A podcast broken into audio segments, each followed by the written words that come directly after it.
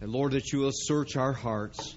Lord, help us to be attuned to what you will be doing this day in the song services, the songs that we've already sung. Lord, for the opportunity we have now to look into your word, it, I pray that it'll be a magnifying glass into our own lives. Help us, Lord, to see what you would have for us to see. And we'll praise you for what you do. Now anoint this preacher. Watch over those in family camp. And Lord, just have your perfect will and way in this service. In Jesus' name, amen. Amen. I've been blessed by the song service. How about you this morning? We have church light today, but I hope that the message won't be light. I'm going to be the heavy today. Is that all right? Uh, and you say, what's different? Yeah, I put on five pounds extra. So to, today is my thirty-ninth, my, my thirty-ninth. It's also Janie's thirty-ninth anniversary. I remember back to this day, thirty-nine years ago, I flew in from Dallas, Texas, the day before, after not seeing my wife for nine months, uh, apart from, or not, excuse me, not nine months, eight months, apart from about a week. In that eight months' time, we were separated. I traveled the West Coast. It was the first time that I actually got to see Eugene, Oregon, back in nineteen seventy-seven. And uh, there uh, we stopped and saw it and, and finished the ensemble and flew out of Dallas, flew in to Jacksonville, Florida, and got up and got married. That's a pretty good thing. Amen to that. I didn't have time to change my mind, and I am so glad that I didn't. I can't think of a better wife that I have than Janie. She has been a marvelous pastor's wife. She is the love of my life. And I told her last night, I said, she is more beautiful today than when we first got married. And so thank the Lord for it. Beauty is in the eyes of the beholder, and beauty is in the soul, and often comes through our eyes. By the way, Ben and congratulations, you guys just got married. Is that not correct? Yes, let's give them a hand. Why don't you just raise your hand so we can see you guys back there. Ben and his new bride this morning with us. Thank you for being with us this morning and everything. It's a good place to spend a honeymoon, would you not agree? Right here at Westside Baptist Church. By the way, the first year of our marriage together, uh, some of you have heard this before and probably wouldn't remember. I mean, it's a long time since I've shared this. But I, you, you, you have to understand that my wife has put up with a lot being married, married to me. You know, I knew I was going to get amens, but I was just, I'm making note of who did say amen on that, all right? I just want you to know, I will pray you out of purgatory if I if I think about it, all right? But she had a lot to put up with. Uh, but, uh, Jay, to understand, you know what my wedding gift was to her.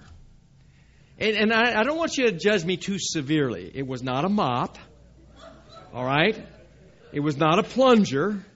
Though those things have been a part of gifts that I have given to her over the years.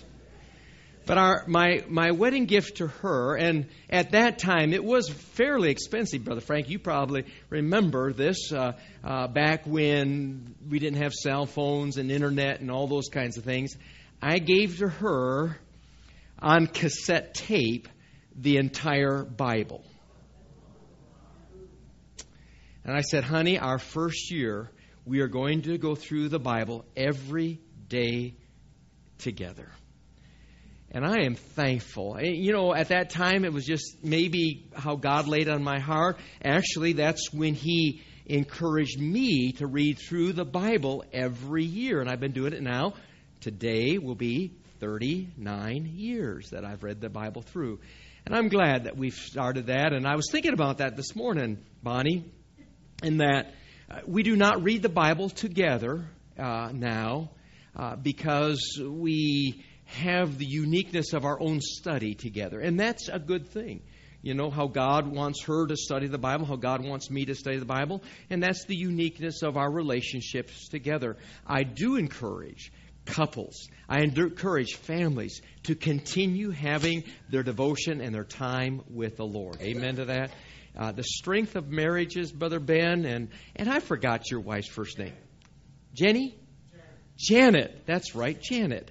Uh, I prayed for you guys this morning, and, and it shows you how my memory is, though, on names. It's very poor, as some can attest to. Isn't that right? Uh, that's a given fact around here. But uh, just to have time in God's Word to pray together. Oh, my wife is here. Here she is. Let's listen. thirty-nine years. Man. Thank you, sweetheart. Did you hear everything I just said? Oh, good. You all sworn to silence, all right? Okay. Keep. Yes, today is Judy and Mike Finn. Why don't you raise your hand? Their one-year anniversary today. Amen. That was so neat. In fact, a year ago, I got to stand up there to be their pastor and to uh, to perform the wedding. That was on our anniversary. So we need to go out to dinner today. You buy, all right? So, well, let's get into the Word of God. I've got a lot to go on. And if you put your thinking caps on, uh, Matthew chapter seven. Matthew chapter seven. We will not be having church tonight, just to remember that. And Uh, let's see if we can get it rolling. Sometimes I don't know what it is, but uh, it just doesn't like to connect on the dots here. And, and for some reason, it's still not connecting on the dots. And uh, it, they're saying it is connecting. There it goes. I, I, you know, it's just one of those things to build patience in my life. You can always tell how well that's going. And sometimes I can tell how well that's going and everything. But we get... Thank the Lord for, for the opportunity for these things. And and what we want to do is just kind of quickly go over last time, but let's just read this again. This is such a, a misquoted verse, and we've talked about it. And, and, and several weeks ago, we talked about what it does, what it means and what it does not mean to judge. All right? So judge not, that ye be not judged. For that, with what judgment... And you'll see up here, you'll see what we're going to cover here, that ye be not judged, the sentence of judgment. And then, uh, with what judgment you judge, ye shall be judged. And with, with the measure that you meet, it shall be measured back to you again. What you dish out will be dished back. Why beholdest thou the mote that's in thy brother's eye, but considerest not the beam that's in thine own eye? Or how wilt thou say to thy brother, let me pull out the mote out of thine eye? And behold, the beam is in thine own eye. Thou hypocrite, first cast out the beam out of thine own eye, and then shalt thou see clearly to cast out the mote out of thy brother's eye. All right, so we see here the judgment, the measure, and then the mote, the strain of the judgment. We'll focus mostly on the last two this morning. Uh, we talked about last week... Uh, about this judgment, the, the past judgment, the penalty of sin. The present is is the paternal judgment. The future is the rewards. How many were here last week and remember that, uh, these, these points, all right? So just real quickly, uh, in the past judgment, if you've accepted Jesus Christ as your Savior, your sins are forgiven, and the penalty of sin has already been judged. Now, notice this word. We said this last time on this past penalty uh, of thing. Verily, verily. Remember I said, talked about verily, verily. That's the word. Truly, truly. Or what's the Greek word? What's the Hebrew word? What's the Irish word? What's the Polish word? What's the... Amen. All right. All right. Amen. Amen and amen. So be it. Absolutely. Now, interesting. That word verily is used in the Old Testament, New Testament, some one hundred thirteen times. But it's only used, verily, verily, twenty-five times. And only in the book of John. Only in the book of John. Interesting. He says, verily, verily, and this is the Lord saying. And, and when you see that, verily, verily, and he starts it off. And in John, uh, there's a, chapter one and then chapter three, he says to Nicodemus, verily, verily, I say unto you, unless you are born again, you cannot enter into the kingdom of God. Isn't that not correct? He says that's an absolute truth. There is no way to get into heaven unless you've been born again. Now, I want to ask this question, and you answer this question, if you would, please, right where you're sit. Answer it to yourself. Have you been born again? Yes, yes. Or no, or I'm not sure. Now, if you're not sure today, you need to make sure of that. Yes. If you said no, what would keep you from being born again? Well, maybe you'd ask a question like Nicodemus did. Do I have to enter my mother's womb and get born again? No, he said he is born of the water. I believe that's talking about a physical birth. And then he that's born of the Spirit. The Spirit is what gives us this new life in Christ. He comes into our heart and God saves us. Well, do I have to be in a hospital to be born again? Do I have to be in church to be born again? Do I, you know, John was there meeting uh, uh, Jesus at nighttime, and he says uh, uh, he had some questions for him. And Jesus goes right to the point. And so I'm going right to the point this morning. Have you been born again? That's an acknowledging that you are a sinner in need of a Savior, and you invite Jesus Christ to come in your heart. Why don't you put your faith and trust in Him? There's no other way, right or wrong. And here he says, verily, verily. And this is interesting. We talked about those words, judgment. We're going to go look at them quickly again. But I just want to bring out some things here. I say unto you, and oftentimes when we don't finish a message, there's always stuff that keeps coming back up that's that's so rich that you never get even the first or second or fifth or thirty-ninth time. He that heareth my words and believeth on him that sent me hath everlasting life. An absolute truth. I will never die. I will not come to the second death. Remember, we read that in Revelation chapter twenty, there about the great white throne judgment. Those who do not have Jesus Christ as their Savior will stand before God someday at the great white throne judgment. But he says, you have, and shall not come into condemnation, but is passed from death unto life. It's interesting. This is another word for this word judgment that we looked at last time. And this word here is actually the idea of a trial. And I find that interesting, Brother Frank. He says, you shall not come to the trial. You see, the great white throne, there's going to be a trial there. Is that not correct? The books are going to be open, and those that were not found written in the book of life are cast into the lake of fire. He says this is the second death. The reason I am not going to come to that trial is because that trial has already taken place when Jesus Christ said on the cross, it is finished. And I applied His blood and what He did for me in His His sacrificial death, His His substitutionary atonement for me. The trial is over. Aren't you glad, Brother Mike? You don't have to stand at the trial. And it is the trial. Uh, actually, there it, it's interesting. Matthew twenty-three thirty-three that uses this, this same word, I believe. It talks about the trial of hell. The trial of hell. Remember when I read in, in Revelation twenty, he says, and death and hell, death and hell were brought up before this judgment. Aren't you glad, Brother Zach, that we're not going to stand at that trial?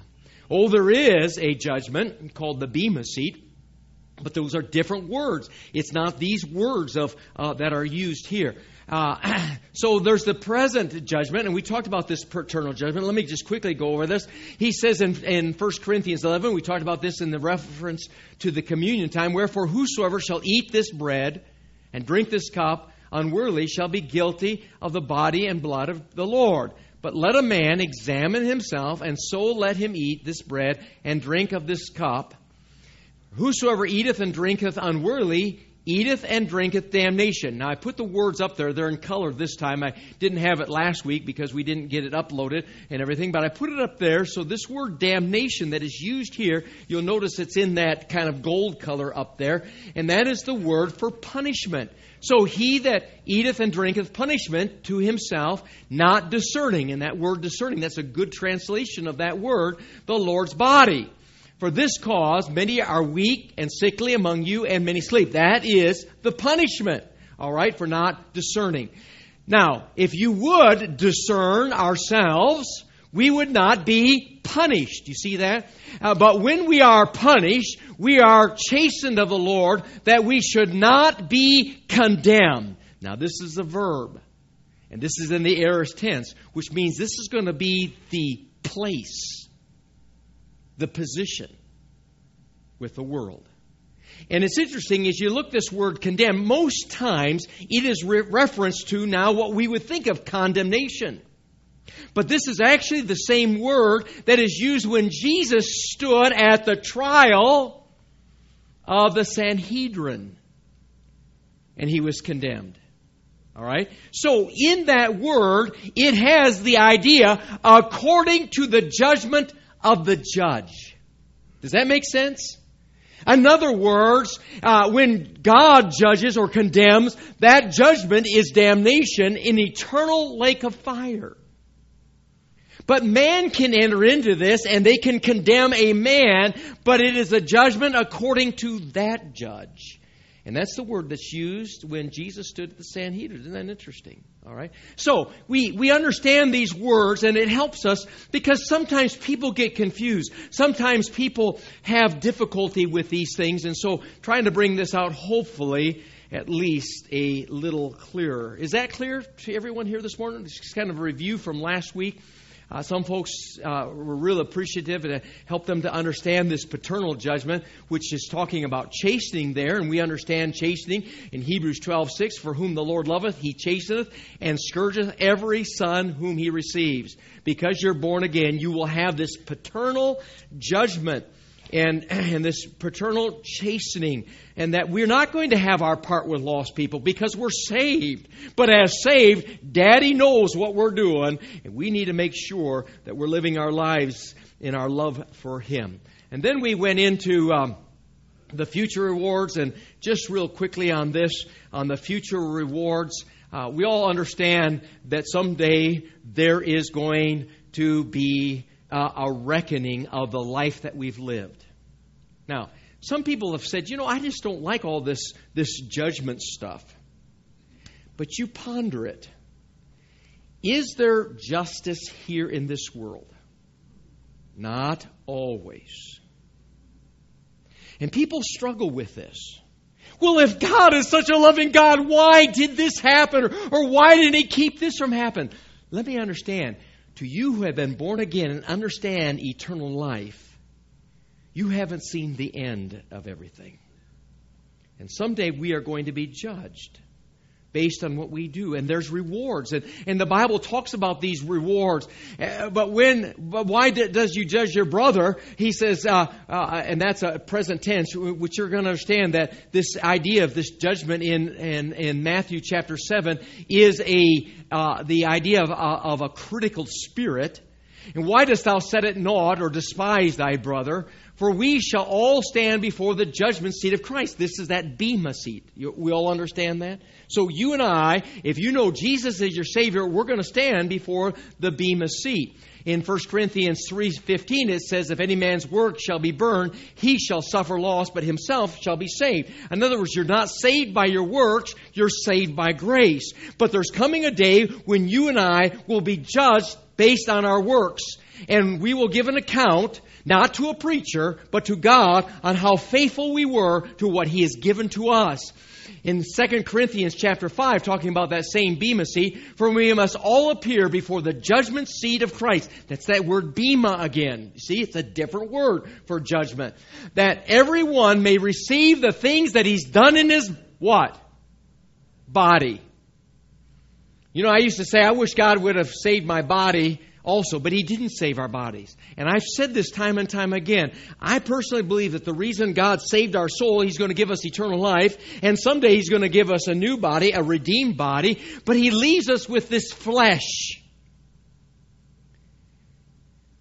Because we have choices now. And there's a battle between the soul, the spirit, and the flesh. And He's going to judge you, and He's going to judge me at this Bema seat based on how well we deal with uh, flesh. Isn't that interesting? Because God is a God of love, and He still gives us choices even after we're saved. I wish I could say I've always made the right choices. But love is choice. And He says here, He says, those things which you've done in your body, according to that He has done, whether it be good or bad, whether it's worth something, and this word uh, good and bad here is that idea. It's worth something or it's worthless. the wood, hay, and stubble, or the precious stone.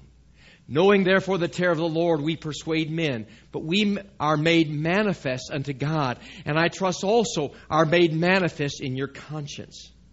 So here it is, in these verses that talk about here how that, that there's going to be a reckoning day. You might not be rewarded here on this world, but God knows what we do. And He keeps an account of that. He keeps an account of our words. He keeps account of these things. And there's going to be this Bema Seat someday, and we're going to give an account of our lives.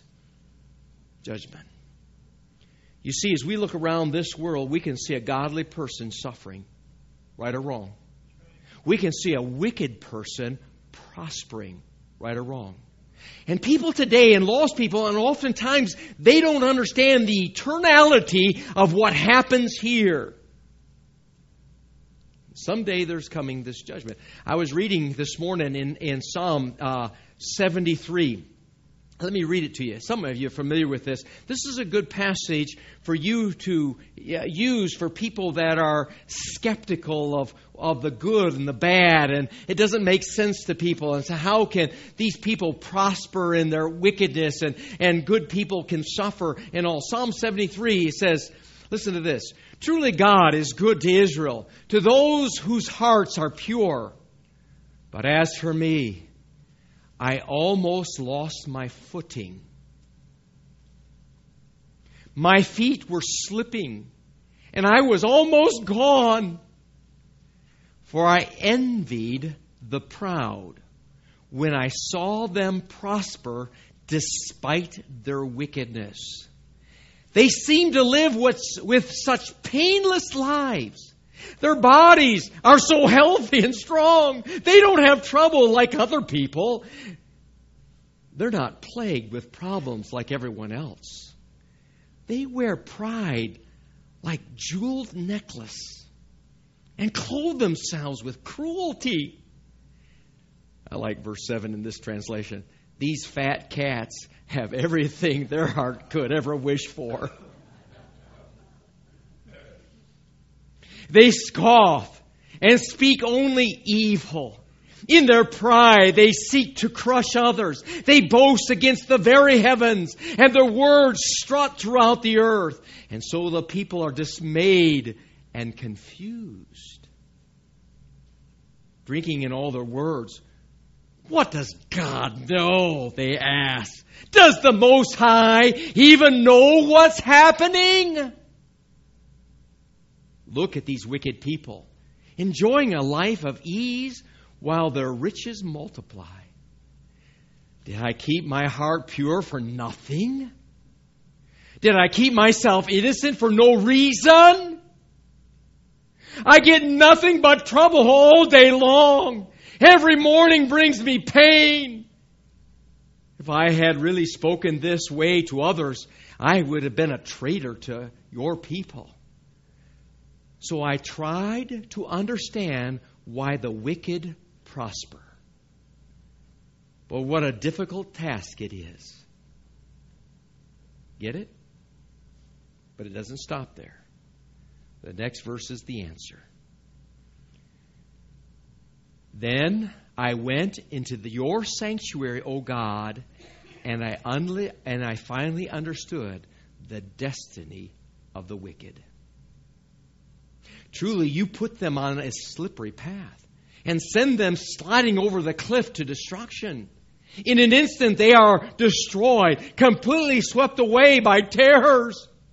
When you arise, O Lord, you will laugh at their silly ideas as a person laughs at dreams in the morning. Then I realized that my heart was bitter and I was all torn up inside. I was so foolish and ignorant. I must have seemed like a senseless animal to you. Yet I still belong to you. You hold my right hand. You guide me with your counsel, leading me to a glorious destiny. Amen. Whom have I in heaven but you? I desire you more than anything on earth. My health may fail and my spirit may grow weak, but God remains the strength of my heart. He is mine forever. Those who desert him will perish, for you destroyed those who abandon you. But as for me, how good it is to be near God. I have made the sovereign Lord my shelter, and I will tell everyone about the wonderful things you do. Amen and amen. Isn't that an amazing passage? Remember that. Where's that found? Psalm seventy-three. Because if I've heard it once, I've heard it a hundred times. What about this? And what about that? Why is there so much injustice here? Well, the reason there's injustice here, because this world is cursed by sin. But there's coming a day when there will be no sin, and that'll be in heaven. And if you know Jesus Christ as your Savior, you'll be able to spend eternity with him. Amen and amen. Listen to what this says in finishing up our future judgment, knowing that someday we are going to stand. Someday our life is going to be uh, there at the Bema Seat. And I heard a voice from heaven saying unto me, Right, blessed are the dead which died in the Lord from henceforth. Yea, saith the Spirit, that they may rest from their labors. That sounds like resting from a building project too. And their works do follow them. Amen. God doesn't forget. Don't think that God doesn't take note of what's going on in our lives. I want him to be searching me and helping me on my journey. So that finishes up the judgment aspect of, of this. And uh, let's see if we can't uh, get another. There it is. In other words, next point here. With what measure you meet, this is the standard of judgment. The standard of judgment. He says that uh, it shall be measured to you again. So the standard of judgment is here how we judge. And we understand there's a right judgment, and that's God's word. That's God himself is the right judge. Amen. And that that's going to be there. But if I'm judging out of my own foolish ideas, I like this, I don't like this, and, and, and, and, and putting ourselves as the judge and allowing it to affect us, this becomes the standard of our consequences. We will be judged back. Uh, again. And so here in Luke chapter twelve, forty-eight, but he that knew not and did commit things worthy of stripes shall be beaten with few stripes. Uh, it's an interesting passage here talking about how that the master has given these riches, and some people have used it and some people didn't use it. He says here in a passage that maybe you're familiar with, for unto whomsoever much is given, of him shall much be required. And to whom men have committed much, of him they will ask the more. I believe that there is a standard of our lives. And when God gives to us opportunities and resources, we will be judged according to those resources and his call upon our lives.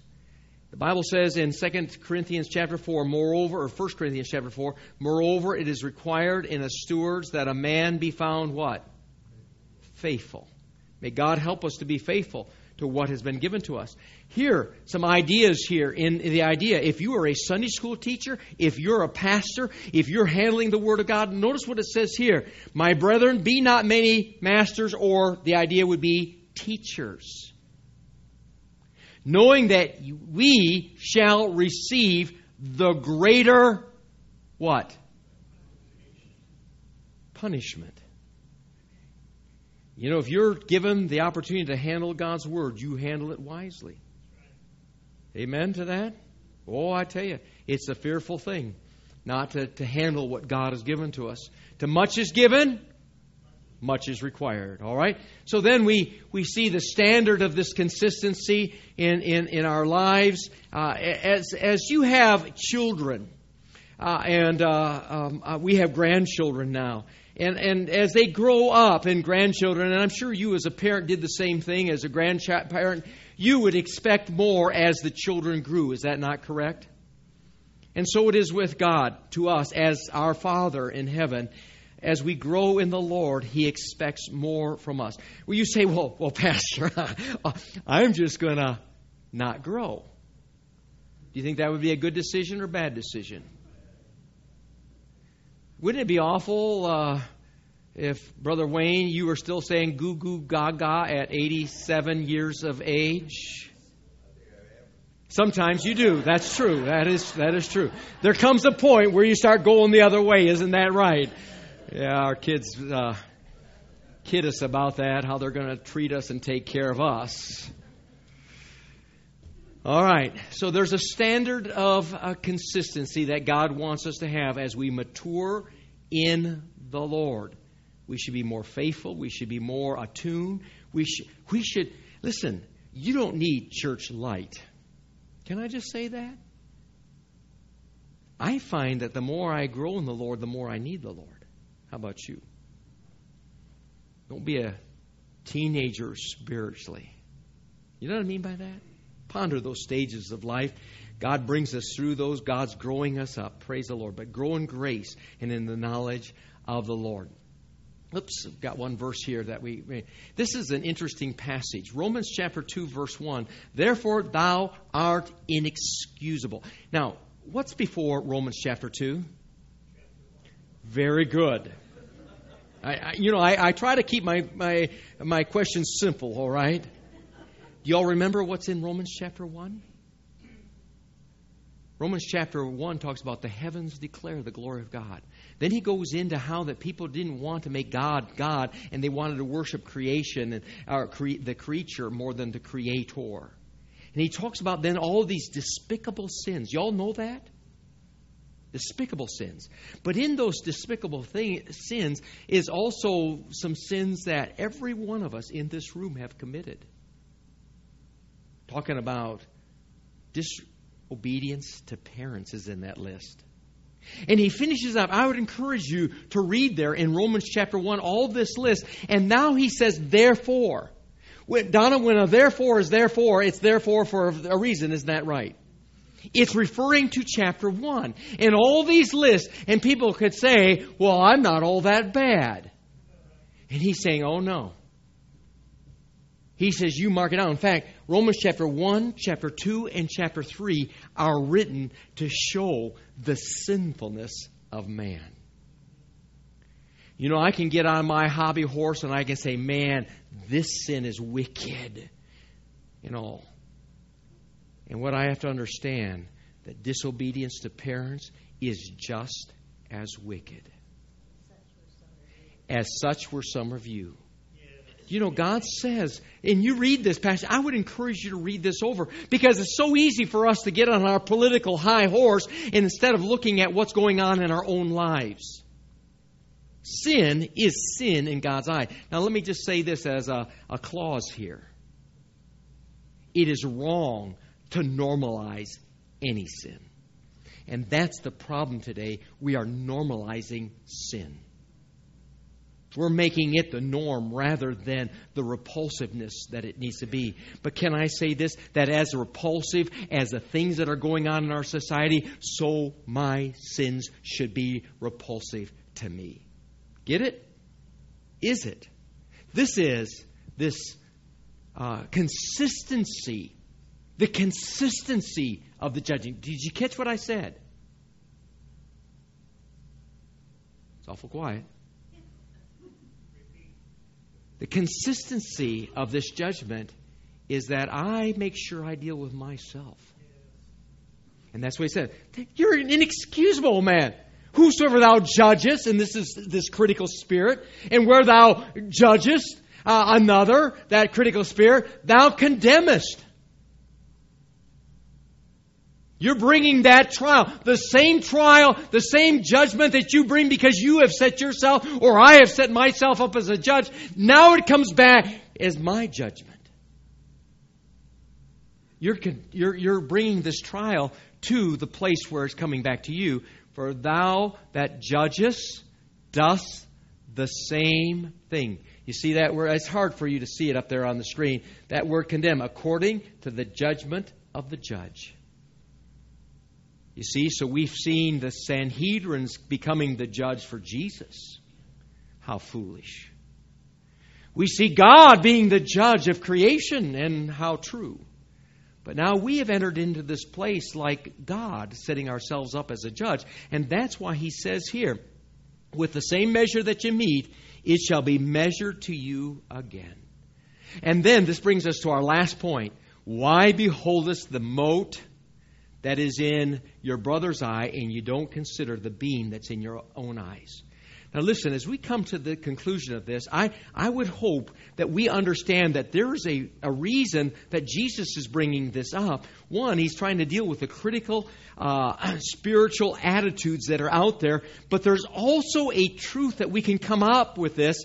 And, and, and so in this portion here, there's something that I'd like all of us to get and not leave this congregation without getting this.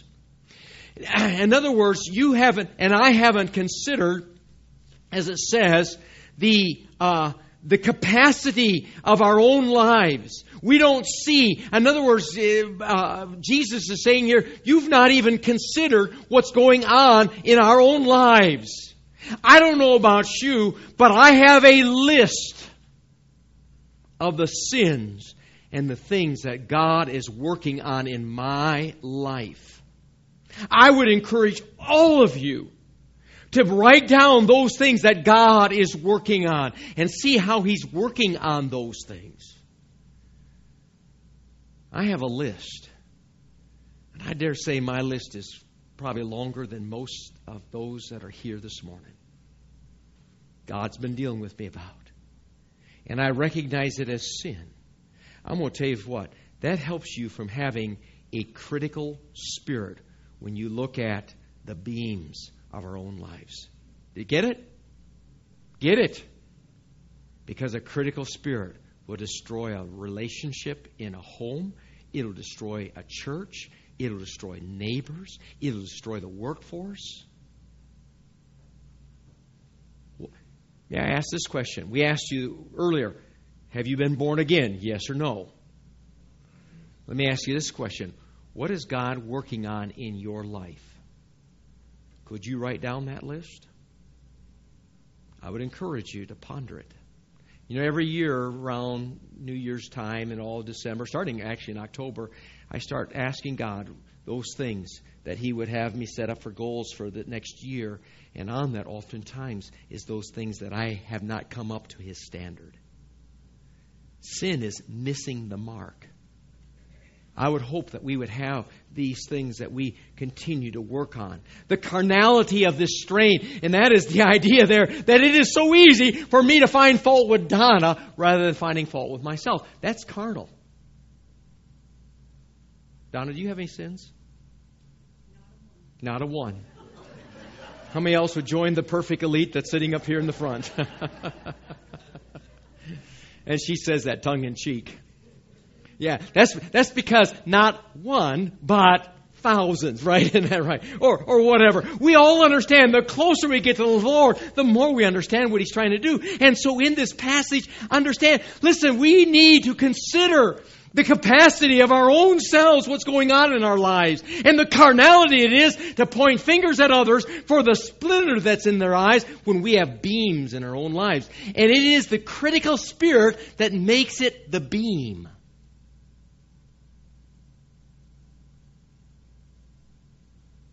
And then, get this last point. The correction to the strain. In other words, He's not wanting us just to stop here. Notice as He goes on, there, why beholdest thou the mote that's in thy brother's eye, and considerest not the beam that's in thine own eye? Or wilt thou say to thy brother, let me pull out the mote out of thine eye, and behold, a beam is in thine own eye. All right? So that's where we are. But notice what verse five says, thou hypocrite. He says, first cast out the beam that's in thine own eye, And then, and then, we need to come to the place and then help others on their journey. Does that make sense? You know, that's what we see in the Lord all the time, is He's looking at other people. He says, you know, you and I need to get right with God. Or He's saying to us, we need to get right with God, so that we can truly come alongside and help others. That's what this is all about. Wow, I like that, don't you? I, just, I, I really, I, you know, when I was going through this, I, I I can be self-centered in even getting right with God because I don't want God to bunk me. I don't want Him to punish me. I don't want the chastening of the Lord. No, that's a carnal aspect. I want to get right with God so that I can help people on their journey. You ever think about that? Now, write that down maybe or something. We need to take that home. God, I need to stay right with You. I need to do what You want me to do. Not for me, not for these future rewards, not because I'm not going to have this paternal punishment, but the deeper aspect of everything that I'm preaching is because of the love of God and the love that we should have for other people. That, by the way, is the ultimate of what should be motivating us in our lives, period. Amen? Amen. So be it. Verily, verily. However we want to deal with it. A couple verses. You blind guides. How would you like to have a pastor uh, that was leading you into a ditch? You heard about that. He says you strain at gnats and swallow camels. You know, it's interesting. The Pharisees didn't get it after the Sermon on the Mount. He's rebuking the Pharisees here in Matthew chapter twenty-three. And I dare say that some of us will not get it today either. We continue to look at the, the, the motes or the, the slivers out there, and we don't consider what's going on in our own lives. I want to challenge you. Consider what's going on in your own lives so you can come alongside others and help them. Brethren, if any man be overtaken in a fault, ye which are spiritual. And by the way, if you're going to have the Holy Spirit lead your life and to be a Spirit-led Christian, He's going to tell you to come alongside a brother or a sister. And He's going to help us to go in the Spirit rather than in the flesh. You know, I can tell when I'm in the flesh, most times. I can sometimes tell when other people are in the flesh. And oftentimes it is in the way that we deal with our own correction. Or the way when someone corrects me, how do I respond? Do I respond in the spirit or in the flesh? So here he says, if anybody be overtaken in its fault, you that are spiritual, being spirit-led, restore. The word restore means to mend. Uh, brother, brother Donna, sister Donna, you fell and broke your arm. It is being restored. It is being mended. Not as fast as a teenager would be, but it's still being mended. That's that word here, to mend, to put it back together. That break is pretty painful, isn't it? Still to this day, it's still painful. Can't you wait till it's restored? Absolutely. Aren't we glad we should be praying for Donna? She can't drive till December, we're told. Living out there, way out in the boonies all by herself. Oh, God, mend her arm. And so that same should be to one another, that we want to mend people rather than tear apart or break. Restore such a one in the spirit of meekness. Consider thyself. You know, you can start entering into pride when you go along and help other people. He says, consider yourself. You go look at the list. What God has brought you through, where we have grown, where God has been patient with us. Consider thyself, lest thou also be tempted. Bear ye one another's burdens, and so fulfill the law of Christ. Is this a suggestion or is this a commandment? So God says you consider the beam that's in your own life. You take care of the beam in your life so you can come alongside and help other people. Life is so self-centered today. The whole reason we want to grow our faith, the whole reason we want to stay out of sin is not for the punishment, not for the rewards, but it's so that we can help other people. There's a great motive, let me tell you. Romans fourteen nineteen, let us therefore follow after these things which make for peace and things wherewith one may edify another. Just to solidify this a little bit more in your brain, let me just read to you two passages, if I might. And by the way, uh, in in Romans, in Hebrews chapter ten, before I go to these last two examples, Hebrews chapter ten, congregation, listen. He says, let us consider one another to provoke. That's an interesting word. Would you not agree, Donna? To provoke. It means to irritate, the idea there. But or else to stimulate unto what? Love. And to what? Good works. Verse twenty-five says, not forsaking the assembling of ourselves together as the manner of some is, but exhort, build up one another, and so much the more as you see the day approaching. You know what we have? We have church light today. We have church less today. People are becoming more hermits. People would rather stay home and watch television. People would rather get on their internets and do all these things rather than fulfilling the command of the Lord, and that is assembling together so that we can worship and come and encourage one another. I mean, there's times when I don't feel like coming to church, and I'm the pastor. I understand that. There's times that I'm tired. Many weeks that I'll put in sixty hours a week. And God says, don't forsake the assembling of ourselves together.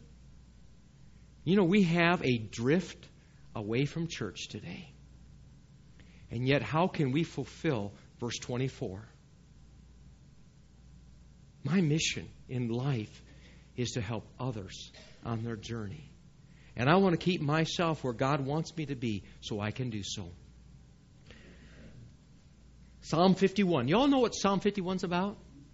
What's Psalm fifty-one about? David's sin. David's sin. Listen. Listen to what it says. Let me read it to you. He says in verse ten, he says, create in me a clean heart, O God, and renew a right spirit within me.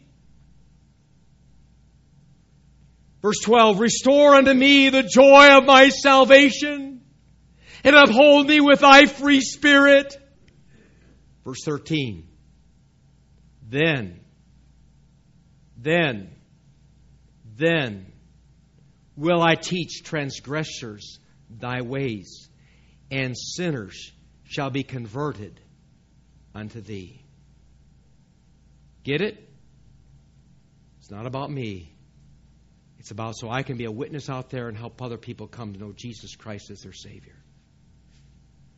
Luke chapter twenty-two, the same idea there when Peter was going to, was told that he would deny the Lord. Remember that? In in, in verse thirty-two it says, and the, and the Lord says unto Peter, but I have prayed for thee, that thy faith faileth not. And when thou art converted, strengthen thy brethren. Father, I pray that you'll help us now in our journey, that we would, as a, as a born-again believers, as, as your children, that we would now take this message and mature to that place where we see life is not about us. Oh, I, I do remember that, Lord, I didn't want to be spanked by you. And then, Lord, I remember that I was looking forward to those rewards. And those are highly motivational aspects of our lives. But oh, when we come to the place where we love you and love others, then really those things are just minuscule. And we could come to what Paul says, the love of God constrains me. That we actually serve at Westside Baptist Church in our communities and our homes because of our love for you and our love for others. I pray that this last point might just sink deep into our soul and that we'd ask ourselves what's going on in our lives. Too often we come to church or we serve because we want rewards or we don't want to be punished rather than coming to the place where we are freed in our spirits, as David said, so that we can help others on their journey. Lord, what a motivation that would be. And then even coming to another level in our lives, which we didn't talk about today, and that is that sometimes it can be discouraged when you try to help other folks and they do not respond. And coming to that place that we realize that we reflect you, whether people respond or they don't, whether our children follow you or not, whether a church member follows and goes in the right direction or not. Father, we're going to answer to you someday, and we want to bring you glory. Oh, Father, the chief end of man. Oh, we see that in the prophets where they had to stand up. And even as I was reading Ezekiel this morning, that God didn't answer the third time when these people came back and they turned their hearts away from you. There was no answer from God, and so be it. Ezekiel stood strong for you. Lord, we're living in a world that's changing so drastically. Lord, we need to have our hearts for others. Might you build us to that place where it's not a mechanical show or a motivation of fear or of rewards, but that, Lord, we'd grow in our love for others and for you. Heads are bowed and eyes are closed. I ask you, ask the question, have you been born again? If you've not been born again and you're not certain of that, why don't you this morning put your faith in the Lord? You say, Pastor, that's what I'd like to do. I'd like to put my faith in Jesus this morning. I want to be born again. I don't want to face God without Jesus Christ taking away the penalty of my sin. I want that trial to be over. I want to trust in Him this morning. Why don't you slip up your hand, hold that for just a second. I'll remember you in this closing prayer. All right? Anyone else this morning? Number two question. Number two question. If you were to go back at your list, is your list stronger than the list that you have against other people that's out there? Or you say, Pastor, the Lord spoke to my heart that I need to go out there and I need to start looking and making those lists of things that you want to work on in my life. And God spoke to my heart in that way. Would you slip your hand up and hold there for a second? All right, many hands this morning. Many hands this morning. I want to encourage you on that. I, I, I want to just say this. I have a list from uh, two thousand three that I'm still working on three out of the seven things. Can I just say that? Yeah, I'm making progress, but little, very little. Some things can be struggles, but don't give up, my friend. It's well worth it. And then the last question this morning, I could ask you this morning, has God spoke to your heart about elevating the motivation of your life to serve Him because you love Him and you love others? If God spoke to your heart in that way, would you slip your hand up this morning? And mine goes up just as well. Father, I thank you for the show of hands this morning. Now, as we have this invitation time, as we've already started this invitation time, there's some who've said, I want to be born again. Then even right where they sit, that they'd open up their hearts, or at the conclusion of the service, or even this invitation, that they open their heart and just put their faith and trust in Jesus Christ. Right now where you sit there, why don't you say, oh Lord, I know I'm a sinner. And I can't save myself, but I know Jesus died on the cross. He was buried, He rose again, and He did it for my sin, to take away m- the penalty of my sin. I invite Jesus to come into my heart and save me. Do that right where you're seated before the service is over. Or you say, I need to make that list. Oh God, I'm going to go home, or I'm going to start writing those. I'm going to ask you, search me, show me, help me to see it, and make the list. Oh, it's amazing when you ask God to show you. He does. And what a treasure it is. Don't let the devil be the accuser in that time, but let God show. And then for most of us, dear Lord, you've seen our prayers, our hands. Many of us raised our hands more than once this morning because you've worked this morning. It's your Spirit that works. It's the Word of God that works. And it's, ah, we need to follow and be obedient to that. Help this congregation to be a church that is Spirit-led. And because we do these things for love for you and love for others. Oh, Father, thank you for your grace and your patience. And these decisions we get, commit into your hands in Jesus' name. Amen and amen. We're going to sing one verse of two sixty-two. If you'll get your songbook and turn there, let's stand to our feet. Search me, O God. Aren't you glad when God works in our hearts? I surely am. We don't take it for granted, dear Lord, that you've worked today. Now, these decisions, not just for today, but for eternity. Let's sing together. If you'd like to come in this invitation, we encourage you to make your altar there, a pew, uh, an altar in your pew. Search me.